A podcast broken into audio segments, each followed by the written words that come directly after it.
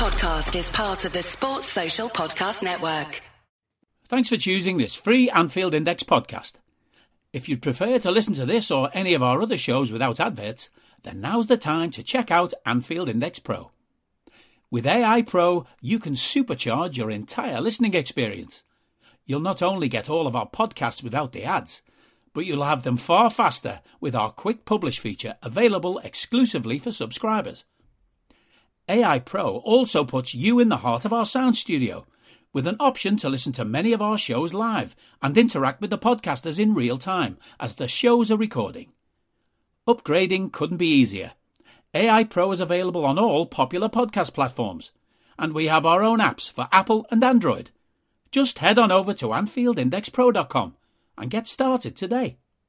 Video podcasting to you from a field here in beautiful rural Ireland. I'm Trev Downey. And this is Molby on the spot, your weekly chance, thanks to Anfield Index Pro, to hear the wit and wisdom of Liverpool and Denmark legend Jan Molby as we talk about all things Liverpool Football Club. So let's begin it once again. Good evening, Jan. Good evening, Trevor. I, I just need you to talk to subscribers to what we've been through for the last 15 minutes. let's just say let's just say technology's a bitch and leave it at that because oh. it wasn't fun man it wasn't fun but look we're here we've got there eventually and uh, we have no end of stuff to talk about. Uh, we decided we try this one in video because we had something set up, which more of which later we'll come back to it, because uh, I want to talk to you about that particular thing that inspired us doing the video in the first place. But we said we might as well stick with it for this one and we'll throw it up on YouTube and see what people make of it. But man, let's just stick to the usuals because we've got enough to talk about. We've got endless stuff to talk about. I don't, I don't really know 100% where to start because there's so many kind of divisive things going on at the moment. But let's just do what we usually do and start with our most recent outing now. It was a bit of a, kick in the arse, to say the least. Um, most of us did not see that coming. Um, certainly you and I, when we spoke about it, we were very much, well, confident, um, and, um, very hopeful about a, a positive result, but not just a win, but a, a, solid win. It did not look like that at all from the minute the game kicked off. Our opposition, uh, our opponents were hungrier, quicker to it, better at it. Um, every first and second ball, it was a bit of a, a, an object lesson in how to start the season and how not to start the season. What was your take on how that went overall? And can you explain that, man? Well, I think I was like every other Liverpool fan, really surprised uh, and of course disappointed in the performance. What I couldn't believe, Trevor, was that we played like we did for as long as we did. Because what was required in the game was a reaction. You know, we didn't start the game well, then we go 1-0 down. You think there's going to be a reaction. We equalize 1-1, you think we're going to take over. Then we go 2-1 down. Not really a reaction. That was the one thing that surprised me because you can play a game of football and within 30 minutes you're 3-0 up and the game is done. And the next hour becomes a bit of a whatever, instant forgettable. But this wasn't one of these games. This was a game that required a response from our team. And I thought it was going to come. Even with 10 minutes to go, we equalized 2-2. I thought, well, here we go. We're going to score 3-2, force them uh, uh, to come out, and then we're going to score again. But that reaction never came. And I generally think, I thought we'd left behind. I thought we left that kind of performance behind us and we weren't capable of playing like that for 90 odd minutes. And that was a big surprise. That was a big surprise.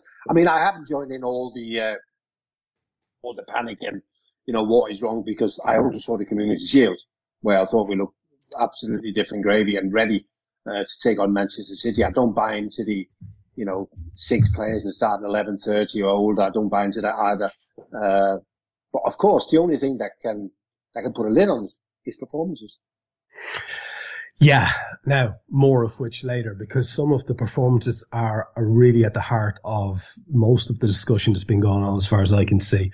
And I don't really want us to be a place where, where stuff that's been done to death is rehashed.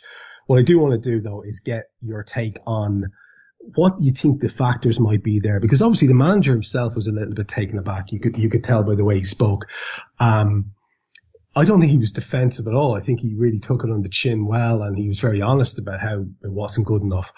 Um, but I'm still kind of at a loss to work out how does something like that happen? How can we be so off it, so far off the pace that in that first half that it really did look as if the newcomers to the division were us and the old stagers who were up for the fight and had a title to win were um, Fulham. Can you pull it down to the thing we spoke about last week and the week before, which is just simply the idea that we mightn't have our match legs yet. We're still very much betting in. This is still the extended preseason. Can we lean into that a little bit as a comfort and hope that it'll click in the next one? Well, we, we spoke about that mid-July, Trevor, because that's what we yeah. need mid-July. And, and, and then you see the community shield and then you go, do you know what? We're there. Uh, but maybe we have to go back to what Klopp said surrounding the first couple of preseason games where he spoke about how difficult it was going to be for the first few weeks. But the thing with football, Trevor, is that the future of football, if you want to call it that, you, you can't, you, you can't predict the performance that is coming because Klopp would have been 100% comfortable. I, I, I was at the game. You, are there watching them uh, warm up. There's, there's, no alarm bells going off. Uh, the, the warm up is as normal as it always is. The boys are sharp uh, and, and, and they look ready. And then I have to say, as soon as we start, you look and you go, Alisson didn't quite look right. The first couple of times Trent had you thought, this is not Trent we know. Virgil van Dijk wasn't all of a sudden Virgil. And then expressed right away to the team, team is the woods. If only I could explain it, Trevor. And I would think, but I think Klopp would, Klopp would have had, obviously this, it's a long week, isn't it? Because we play Saturday and now Monday. So it's been a long week, isn't it? But I don't think he will all be concerned. I was criticised during my commentary that I didn't enough attention to what Fulham did, but I didn't think it was about Fulham. I thought it more was about what we didn't do. And I think Klopp would look at that and go, that performance was about the things we didn't do because we did see little spells, but only short spells where he couldn't live with us. Uh, there was a couple of uh, moments in the, in the second half, three, four minutes where he couldn't live with us. So the, the, there's no doubt that we're on a different level to them in it, but well done to them for getting the point or whatever, isn't it? But obviously we've got our own problems going forward, isn't it? Uh, we got, got potential nice run of games coming, hasn't it? But, you know, if, if the way we played against Fulham is anything to go by, we also got some real banana skins. yeah, and exactly. We thought we had a comparatively comfortable one to start with. Uh, it's a bit, it, it does undermine the confidence a little bit. Now, obviously, you don't throw the toys out of the pram to the extent that um, most people who are on social media will have seen you again are wisely immune to all that shite. But let me just explain to you in a nutshell again, we have our two extremes. We have our um, everything is going to be fine, um, trust, believe, and all that stuff. And the other side, burn it all down. And in between, obviously, somewhere is the truth. Uh, and most of the fractious discussion over the week has centered on the midfield, um, because in that midfield area, uh, we didn't look at it at all in the first half. And now we have an injury to arguably our best footballer in the form of Thiago Al- Alcantara and, and certainly our most progressive midfielder. And that's a massive, massive issue. Uh, and of course, the knock on effect from that is if you factor in injuries to a couple of other lads and the comparative durability or lack thereof of the lads who remain, then you have a situation where I think it's very understandable that fans are clamoring for another signing in that area. And we've spoken about it. Uh, and of course, we know there's very little point in trying to second guess what is going on behind the scenes because it's delightfully secretive. But Jan, I would imagine this has made people think that if they weren't going to, um, now it must be somewhat of a consideration before the window shuts to try and strengthen there because it feels like that situation where if we don't do it like we didn't with the defender a couple of seasons ago, it seems almost willfully negligent in that kind of way. Now that's my take and some people may hammer me for it. You're the person whose opinion matters here. What do you reckon? Well, I think it's really difficult. Uh, we, we, obviously had Jurgen Klopp uh, commenting on the midfield situation in pre-season where he said we have enough. And what does that mean? Does that mean we have enough numbers? What does that mean we have enough quality? You know, and I think that's the one thing that's reared his ugly head, hasn't it? Quality, or maybe even lack of quality. You know, and, and, and people will say, people will point you to a team that rightly so has aspiration to win the Premier League and the Champions League. You end up with a midfield, uh, of the likes of James Milner, uh, Harvey Elliott, uh, Jordan Henderson, then, uh, Carvalho, the young boy, came on as well, isn't it? And people look at that and compare to some of the others and, and think that we're light. And I tend to agree. But we do have, we know that we don't do short-term solutions. You know, everything is long-term, everything is planned. And we're led to believe that the plan is next summer when Borussia Dortmund is prepared to sell the guy that we want. Because let's not forget last summer he sold Sancho, this summer Haaland, next summer it will be Bellingham. That, then we're going to do that kind of business. So I'm still to think, Trevor, that a 2-2 result at Fulham won't change our long-term uh, plan.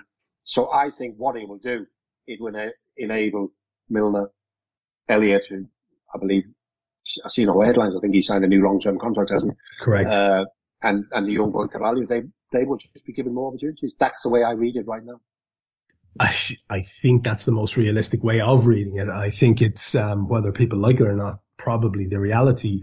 Um, you spoke about Harvey Elliott there, and I'll, I'll, just pull up the article and just check if I can get the details of the contract here.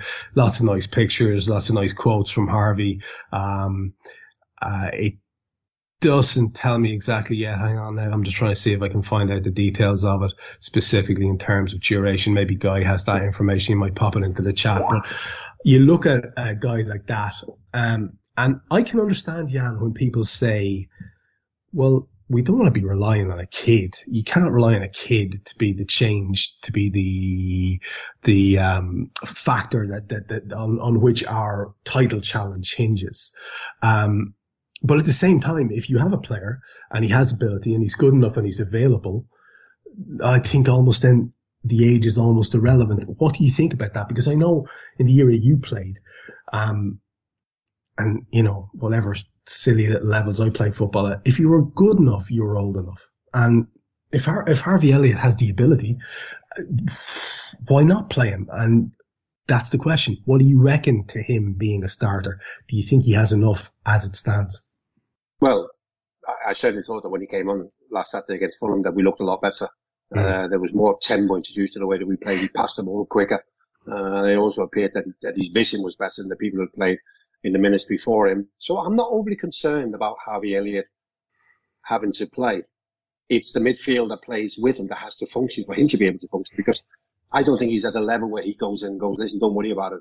You know, I'm, I'm here to solve all your problems. I think he's there to help with some of the problems, but I think he needs help. He needs a platform to play from.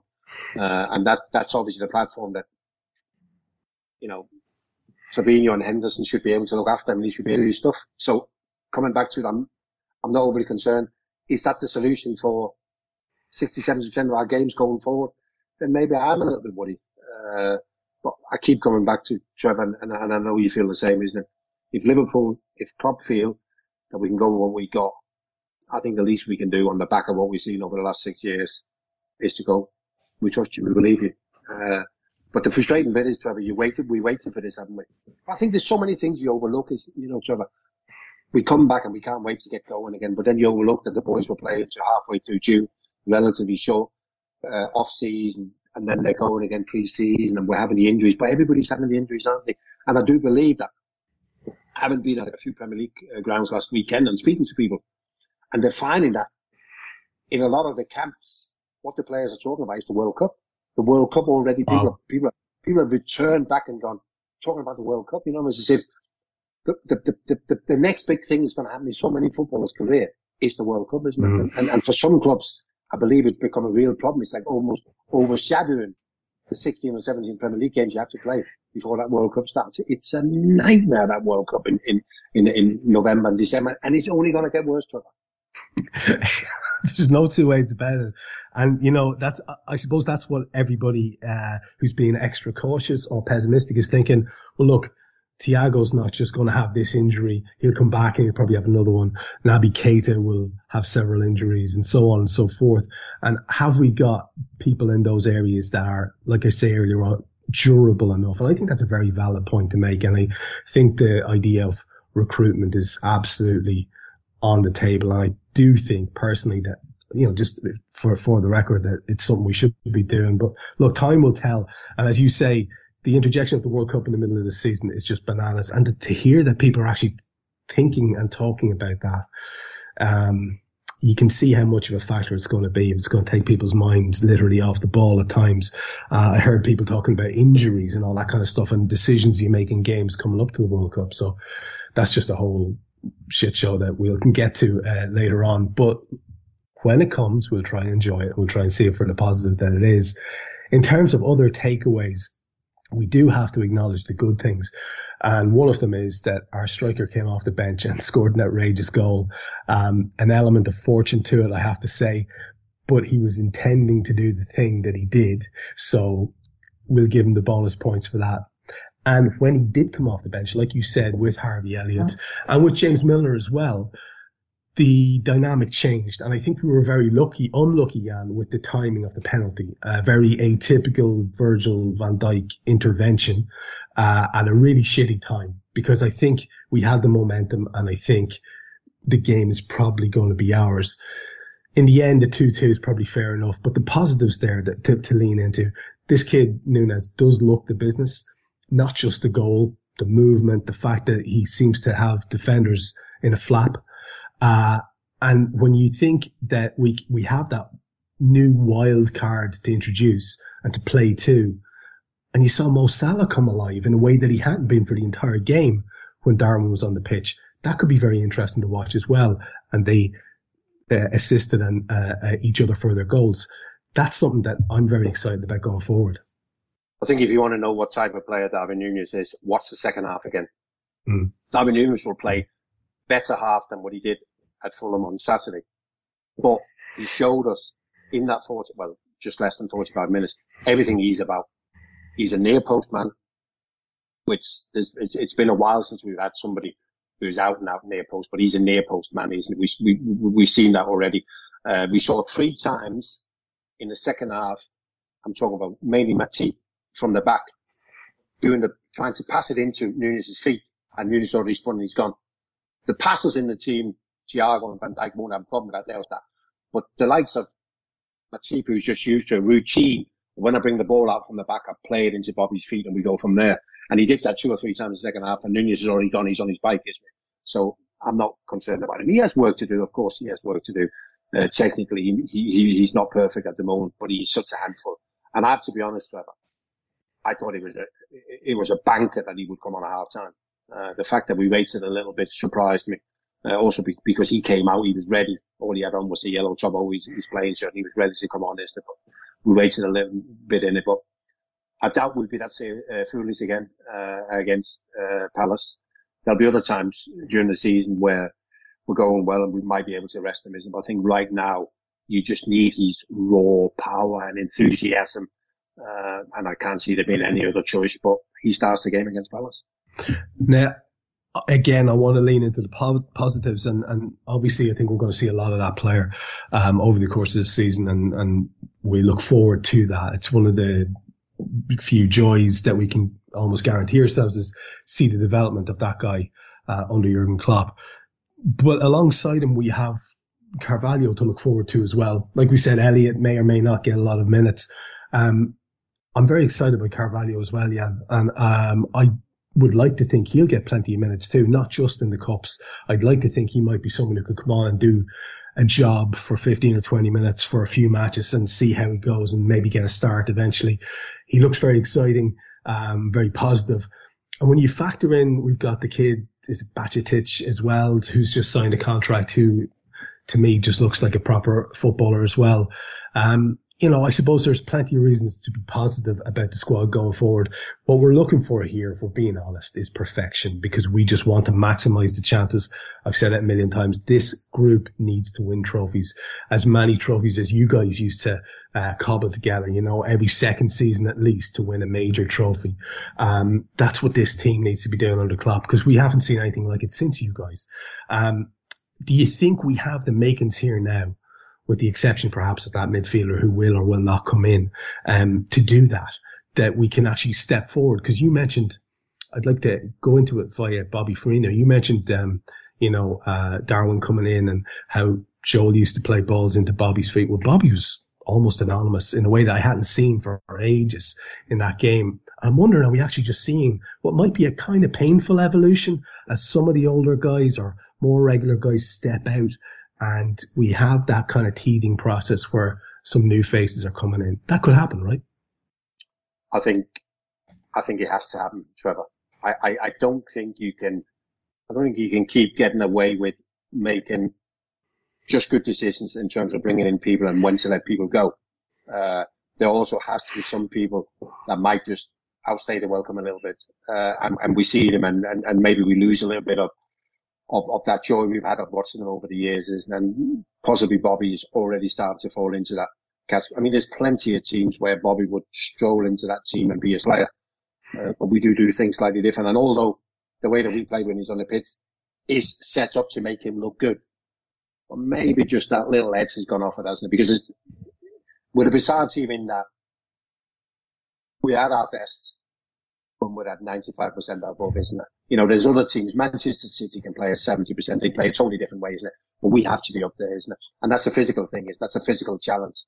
And maybe that's where Bobby's just feeling the, the, the pinch. But I do agree on Saturday in the first half, you, you couldn't find it for love or money.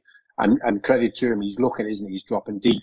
He wants to get involved in the game and he's thinking, where can I? And he's also probably read the situation that the midfield is not playing too well. I can drop in there and help them, isn't it? But, but he, unfortunately, wasn't helping anyone, include Alf, isn't it? And that, unfortunately, just happened.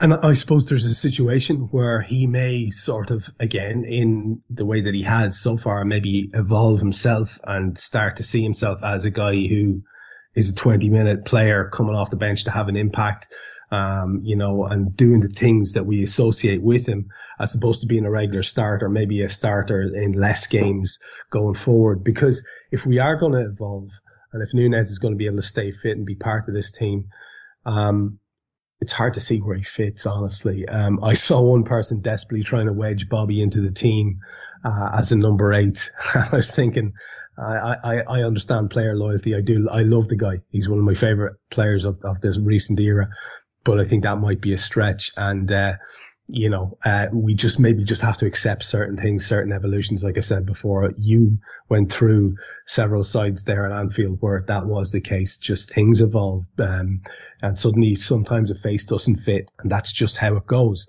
It doesn't have to be on the back of that one performance. That's not what I'm saying, but it may just be a thing going forward. And, you know, I want to talk later on about the games to come up, but just to round up the reflection on the on the start of the season, again maybe a little bit uh, over the top, but let's compare and contrast, shall we? The start made by several of the people who would be considered rivals. Um, what did you make of the start made by Chelsea and by City, who are probably the obvious ones who are going to be title um, rivals, and then at some of the other uh, people, we can maybe have a, a, bit more of a smile on our face when we talk about Manchester United and Everton. But let's have a look at the, the start made by our apparent rivals, at least Chelsea and City, in terms of prospective title challengers. What do you think of their beginning to the season? Well, if we, if we start with Chelsea, I still think Chelsea's got some issues. I mean, he obviously insists on playing. He wants to play a three-man uh, back line, um, two sitting midfield players, and then a, a three ahead, and then a striker. They haven't got a striker, which is, well, they have got strikers, but I don't think there are any strikers that are good enough.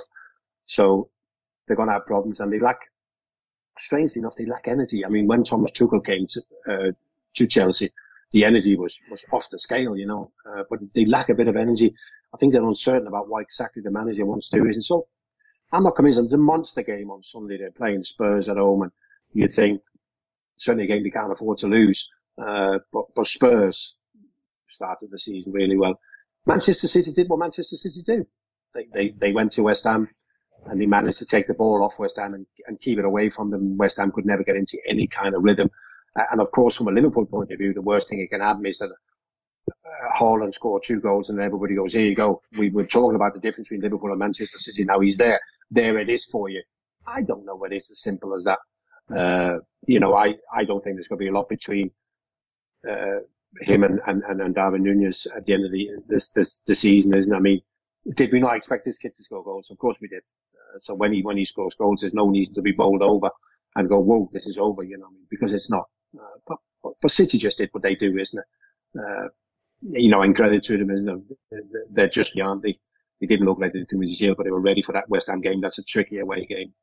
As I said before, took the ball away from them, hit the ball from West Ham and basically just played them off the pitch really not greedy in terms of they wanted to win four, five, or six nil. Just quite happy to win the game two nil, be in complete control. Um, Spurs, I thought looked good, uh, and I think they will be good. Certainly up to when the World Cup starts, isn't it? But in terms of are they as good as Liverpool and Manchester City? No, I can't see that. Uh, Arsenal did okay, tricky away game. Uh, and, uh, and of course we have our friends from uh, from Manchester. yeah, you know, you know what? We should we should take a second to, to, to look at them, and we will do it separately. Just on City before we move too far away, because we've already sort of brought up the frustration around transfers or lack of it from a Liverpool perspective, and, that just won't go away. That's just going to be the topic conversation until the window closes, and then for a considerable period afterwards if people don't get what they want. But in terms of City, there's a really weird one going on at the moment, and it's directly linked to the frankly bananas shenanigans going on at Barcelona. Um, I don't know what to make of it. I've tried to understand it. Um, it doesn't make a whole lot of sense to me from a financial perspective. I, I, there, there are there are all sorts of, of, of, of moves being made to free up cash. Um, we're being we're being told all sorts of things about they're investigating their own transfer for illegality around or uh, contract around Frenkie De Jong. Is he going to be available for transfer? Is he not? But the city thing is the angle I wanted to go to because there's a distinct rumor that will not go away that Bernardo Silva, who for all he might be a very dislikable kind of an individual, is a wonderful footballer and probably their most important midfielder in many ways. Uh, and he wants Barca apparently, which again, I can't explain that, but you know, fair play to him if that's what he wants. That could have a real big knock on effect. Now, I don't expect something like that to happen, Jan without them having a contingency plan. So if if um, people are thinking that potential Bernardo move is going to scupper their season, I think they might be a bit naive. I'm sure the lads will have something to unveil out of the box to replace uh, Bernardo if that happens. Maybe they'll just take that kid Gavi from Barca, who looks like a superstar. Um, but in terms of City's readiness and their squad, how does that look to you? And especially if they were to lose Bernardo Silva, and like there has to be something to it. It won't go away, that rumor. Well, I was, I was surprised at, at, at, some of the sales they've done already. Uh, I was surprised that they, they sold Raheem Sterling. I'll never be convinced that Raheem Sterling is a world class footballer, but he's a very effective footballer. Uh, and with him going and, and Gabriel Jesus uh, going, that's 21 Premier League goals they took out of that team. Uh, all right, let's say Haaland comes in and scores 25, isn't it? But it, it, doesn't take them any further away from Liverpool, in my opinion. So I was a bit surprised. And the boy at the back, the Dutch uh, boy, Nathan Ake, there was rumours of him being available for Chelsea if, if they would have paid him money and Zinchenko's gone to Arsenal. So I'm a little bit surprised. But maybe Pep Guardiola's just reached that stage with the, the group of players and gone, listen, if you want to stay where we are, we, we need to make some changes. But I, I, agree, Bernardo Silva is a wonderful player and I would be amazed uh, because they don't have they don't have that type in midfield that, that does what he does. You know, he's a, he's very much a carrier of a ball, isn't he? He carries the ball on his own. He's a wonderful footballer, so I'd be surprised. But the rumour just keeps, it's there, isn't it? It makes you think. And sometimes it makes you think, isn't it, that if you as a player go to Pep Guardiola and go, I want to go, does he go, okay, I'm, I'm, I'm kind of finished with you. You know, if you don't want to be here, that means you're not with me. I'll let you go. I, I, I really don't know. And does Pep still have, of course, Pep still has a soft spot for Barcelona. Would that be enough to allow Bernardo Silva into that circus? Because that is a circus, isn't it? And now FIFA and UEFA and somebody can't regulate that or the Spanish FA, La Liga is just beyond beat what they get away with. Now, a club you have um, very strong links to is Ajax, and of course, the manager of uh, the other Mancunian club uh, has that pedigree as well. Um, you wonder what's going on there. Uh, I mean, it's it's it's source of of, of fun for us. Of course it is. The longer they can't get their shit together is, is, is, is, is, is just, it's all a bonus. But I, I am curious to see what you make of what's going on there because obviously the idea would have been that he'd come in, that there would be some sort of new culture, that there would be some sort of, uh, style of play. There would be some sort of maybe, uh, I don't know, possibly previously missing discipline, whatever, whatever, whatever the culture a new manager brings. And then we saw all the shit with Ronaldo um, pulling his um, Billy Big Bollock stuff and leaving the game at halftime. And we saw Ten Hag being quite dismissive of him. Uh, he doesn't start the first game of the season. Um, and they get the result they get. I mean, it's a bit of a mess, Jan. I mean, I, I, have a lot of friends who are Manchester United supporters. My old man is a Manchester United supporter. And, you know, far be it from me to feel any pity for Mashara who uh, laughed at us for 20 years. But at the same time, I don't see what they're trying to do there. I can't see any plan. It looks like the same mess happening again under yet another manager. What's what's your take? Because obviously you'd be a bit closer to it. Yeah, uh, and I was at the game on, on Sunday, and, and of course, you know, on the back of a season where they've done okay, uh, you, you got to be careful. Uh, but but but you do have a you do have a tendency where you're thinking, but I'm still looking at the same things. And when they start playing for real, I'm still going to be looking at the same issues uh, in, in, that team wherever you start. You want to play Ten football? De Gea is no good as a goalkeeper. He's a wonderful goalkeeper, but he can't play De Gea, uh, the Ten Hag football playing with his feet from the back. You have a right back who's nowhere near good enough. You have Luke Shaw, who's now been there for a lot of years, and Mike best have had two good seasons. You cannot, for a lot of money, find centre halves. For the last five seasons, they bought in one big centre half per season, and still they can't defend. So you're looking at, and I, I don't want to jump on the Harry Maguire thing. I think Harry Maguire is okay, but he can't play the way they want to play. So you need something else. And then you look into the midfield. The two sitting midfield players, McTominay and Fred, whether they're any good or not, they're no good together, but he played them together as a solution, he plays Christian Eriksen uh, as a as a false number nine. Bruno Fernandes. Bloody hell, Trevor, they got a problem with Bruno Fernandes because you cannot play Ericsson hard football with him the way that he plays while Western football puts the ball at risk at all times. Jadon Sancho, who looks like maybe the Bundesliga is his level, been very poor. And Marcus Rashford, whatever's happened to him, I have no idea. But I don't know. And what I don't know either, Trevor, is that it now appears the transfer that they've made has been the manager's uh, choices, hasn't it? Uh, the boy from Ajax and uh, and the other uh, Dutch boy from from uh, Feyenoord uh, that used to be at Barcelona, and and now we're looking at them being linked with players that Ten Hag has had in the past, or he would recommend. So what is happening to the recruitment? You know, the, the, the recruitment team has been preparing for 12 months new manager. They knew there was a new manager coming in. Let's get ready for the new manager. I, I just, I, and also, and it's a final thing, Trevor, is that compare them to Chelsea. Lukaku, not working, out you go. Timo Werner, you've had two years, not good enough, out you go. They make sporting decisions that hurt them financially, but they make them because they know in the long run they'll benefit them. Manchester United don't make them decisions, do they? They hold on to everybody. They hold, they're holding on to Ronaldo. What for? Ronaldo Peter. Why are you holding on to him? Get him out. Move on but they're going to hold on to him. And come the 1st of September, he'll probably still be there. It's going to be a circus beyond, but they don't make those. If you don't want Harry Maguire, move him out. Even at a cost of 40, 50, 60 million, move him on. Jurgen Klopp, not so much, but he did it with Sakho, didn't he? Sakho's not for me. Out you go. Arsenal of late, Aubameyang, Mesut uh, Willian, whatever, out you go.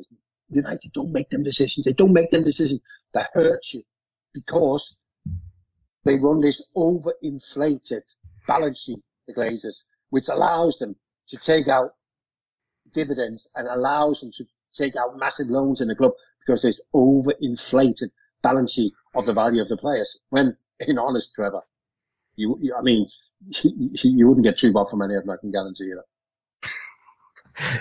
I, I, something struck me there when you said it, and I want to ask because it, not Monday, which is Palace, but Monday week, we actually play United at Old Trafford. So what do you mean when you say Ten Hag football? Because a lot of people will have seen Ajax in the Champions League, and that will be their only exposure to uh, to it. What what what does that what does that brand of football look like? What does what you know? We we knew when Klopp came to Liverpool what we were going to see at the start. At least it's evolved.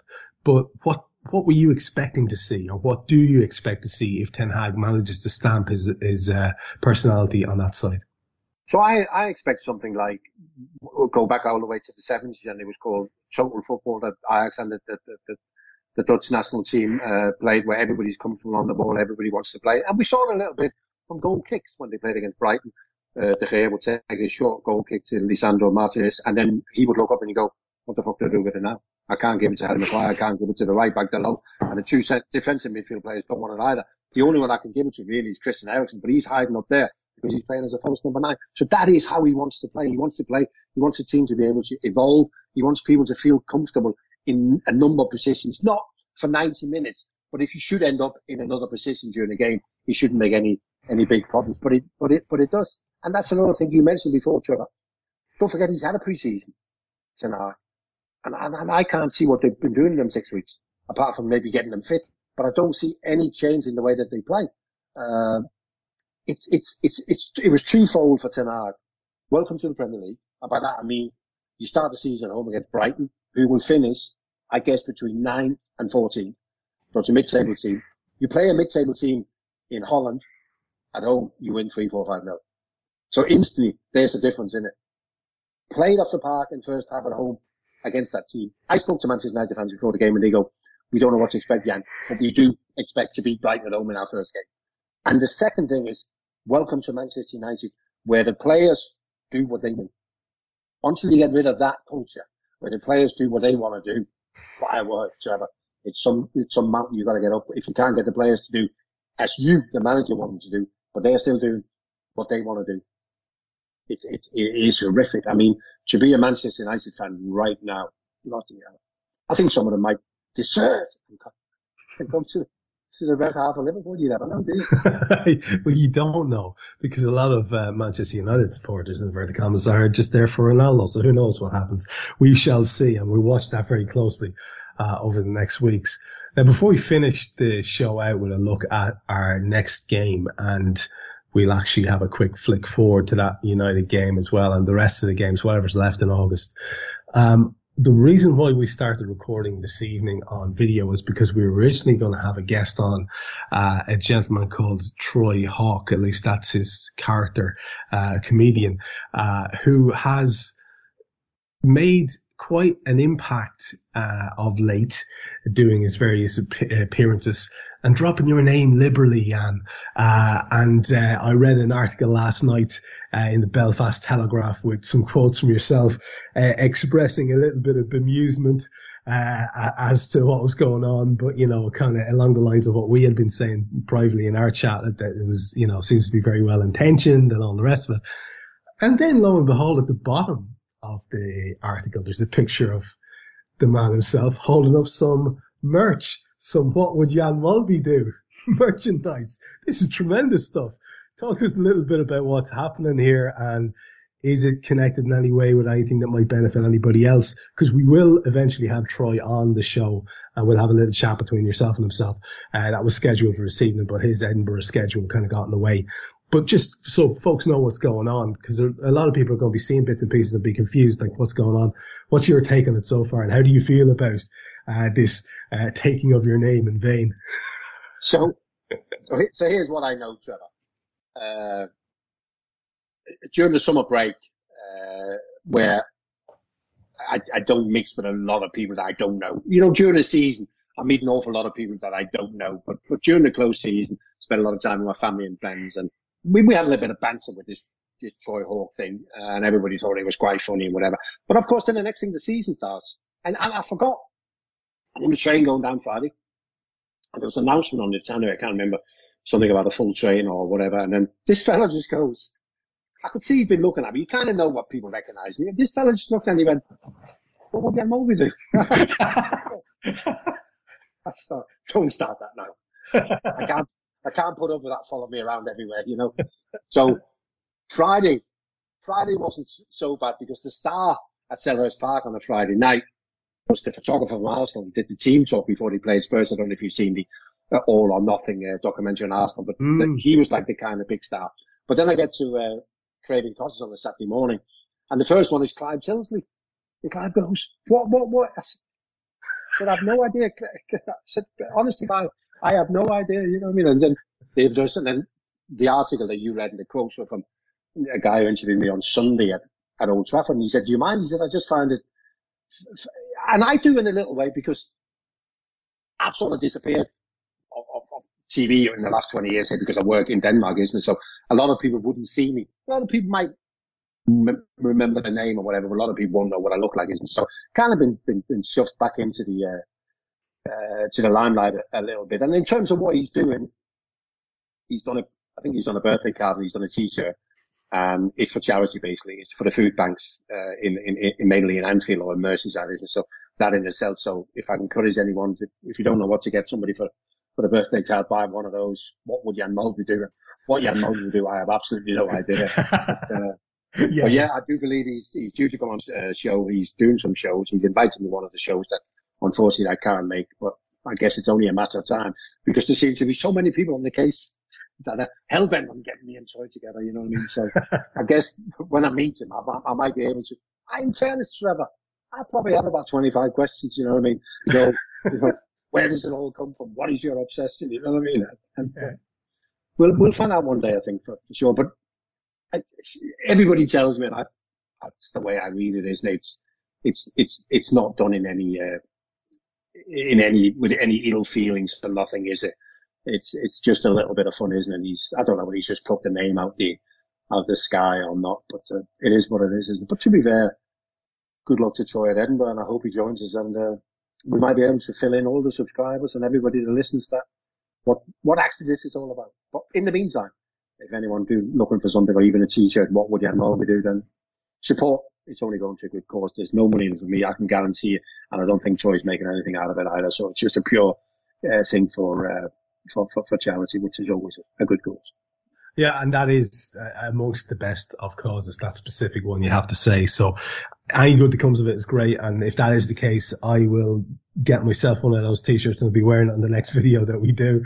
Uh, I'm currently promoting my own podcast. You see that, Jan? That's, you gotta, oh, you gotta love that. Yeah, yeah, yeah, yeah, you gotta love you that. Got, yeah, get it out there, Trevor. Absolutely nothing wrong with it. Nothing wrong with it. Uh, so we should, we should, we should start wrapping this up because I'm keeping an eye on the clock. I don't want to keep you any longer, uh, than we said we would we should finish with a little bit of focus on the weekend, and we have um, the Anfield uh, clash against Crystal Palace, four days time. Um, I'm wondering, first of all, what you make of of that as a challenge. But before we talk about that, obviously they began their season uh, with a two 0 uh, reversal at home to Arsenal. Uh, that's not good. The way they started in that match uh, for the first day of the season. They had Guaita and Goals, they had Andersen and Guéhi and uh, Mitchell and Clyne either side of them, Doucouré and Schlupp, um, normally in midfield, Ayew, Zaha and uh, Eze, and then ahead of them, Edouard. Uh, when you look at the bench and what they can bring on, there's Joel Ward, there's Milivojevic, They've got uh, Jean-Philippe Mateta who came on, Will Hughes came on, Sam Johnstone's there as well, um, Chris Richards. Apart from that, uh, Riedewald as well, another name I'd recognise. What do you make of this squad, Jan? I mean, look, there's no point in us talking about them. Um, in terms of having any uh, body of work there to assess, we can't. But in terms of the footballers there that have been mentioned, uh, and the manager what you think it is he's trying to do from what you've seen so far. Um, what, what do you make of Crystal Palace and what what what the, what Vieira is trying to put together there? I, I, I quite strong. You know, I think they're quite possible of being in that group of clubs that finish in between eight, nine, and down to fourteen. Uh, they have one glaring problem: they can't find a number nine. They can't find a striker to fit that system. Uh, they got two at the moment, about Mateta and um, Edouard, uh, but doesn't seem right. Apart from that, they've got a lot of talented footballers. Uh, I thought they would have a difficult start to the season because of the way that their pre-season was. You know, a lot of players didn't go with the main group of players when they went abroad for pre-season for whatever reason. I'm not sure. So they almost had two pre-seasons away from each other. That doesn't help anyone. And that's how they started the game against Arsenal. For 25 minutes, they were shocking. Luckily, only to be one 0 down. Uh, but then they, like Palace do, great atmosphere at Selhurst Park, and they fought their way back into the game. They had two really good chances. Probably should at least took one of them. And then in the end, like later on, Arsenal scored the second. But I thought for a long time it was a very even game, very even game. And, and, and on their day, they do have players. You mentioned Eze and, and, and Wilfried Zaha and whatever. They're players that can hurt you. They, they got some real talent. It's a bit of a worry, isn't it? Because you find yourself wanting to say the thing that you said last week. And, and I suppose it's every bit as relevant. And that thing is, you look at that team, you listen, you talk about them, you look at them on paper, you think, like you think with almost every team, we should do the business here. Um, then you get a bit of a kick in the face like that, uh, performance, uh, on the opening day of the season. does it shake your confidence, Jan, or do you find yourself just sort of shaking that one off and thinking, yeah, well, look, we have to stick with what we know. What we know is that this is very much uh, a team that we have been able to rely on to get victories and that that kick in the arse may well have motivated them to do exactly that against Palace.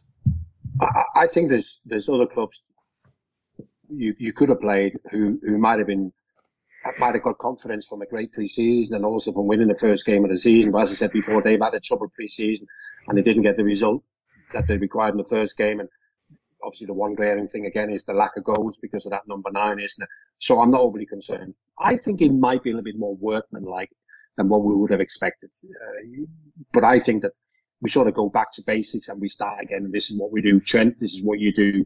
Virgil, make sure this is what you do. Midfield and whatever. Uh, and I think the longer the game goes, I think the stronger we'll get. So I'm still very, very confident uh, that we're, we're, going to be able to, to, to, take care of Crystal Palace at Anfield. Now, with that said, what we usually do at this point of the show is uh, gauge your confidence there by getting some sort of prediction from you. Um, we went, we both went big last week. Uh, what do you reckon this week? What do you reckon this week? Well, I still, I still think relatively big uh, mm. because I just think the, the longer the game goes, you know, and, and, and I think there's going to be a concentration in our game because we know we need to be back on our game. We, we need to be able to send out the right signals. And so I still think we're going to run out 3 0 winners. Listen, this Palace team is not a bad team, and I like the centre halves, Andersen, Dane, and Guy, Guy, and whatever. They're good players. Uh, over 90, probably 95 minutes at Anfield. Did, you Small have enough to keep us out, Trevor? I hope you're right, and I feel that you are right, and um, I look forward to the backlash that will probably inevitably occur on the back of that poor opening day performance, and hopefully uh, we'll be having a lot of reasons to celebrate next week. We may or may not go video next week, Jan. Uh, it'll certainly have to be a lot less hassle in terms of the tech and the setup, um, and hopefully it will be, but we'll get that sorted out. So for another show where we've crammed a lot into 45 or 50 minutes there, thanks very much, man. Yeah, no problems. Wonderful, Trevor. Said it's good to be back in it. It's amazing. Just one game played for everybody, isn't it? What a difference it makes. The difference it makes to everybody's lives, isn't it? But as I said before, we've, we've, we've seen good things over there, so let's just keep the faith. We will do exactly that. That was Jan Molby on Trev Downey. This is Molby On The Spot. We'll be back next week. We hope you enjoyed listening to this Anfield Index show. Please be sure to subscribe to our channel so future podcasts find their way to your device automatically. There's nothing quite like fan engagement, and we'd love to know what you think of anything discussed on this show. The best way to get in touch is over on our free Discord community, where both podcasters and listeners debate the hottest LFC topics 24 7. Sign up free now at AnfieldIndex.com forward slash Discord. You won't regret it. You can also follow us on Twitter at Anfield Index and find us on Facebook by searching for Anfield Index Oh, and before you go, we'd love it if you could leave us a five star review on your favourite podcast app. It only takes a couple of seconds, and it means the world to the people who create these free shows. Sports Social Podcast Network.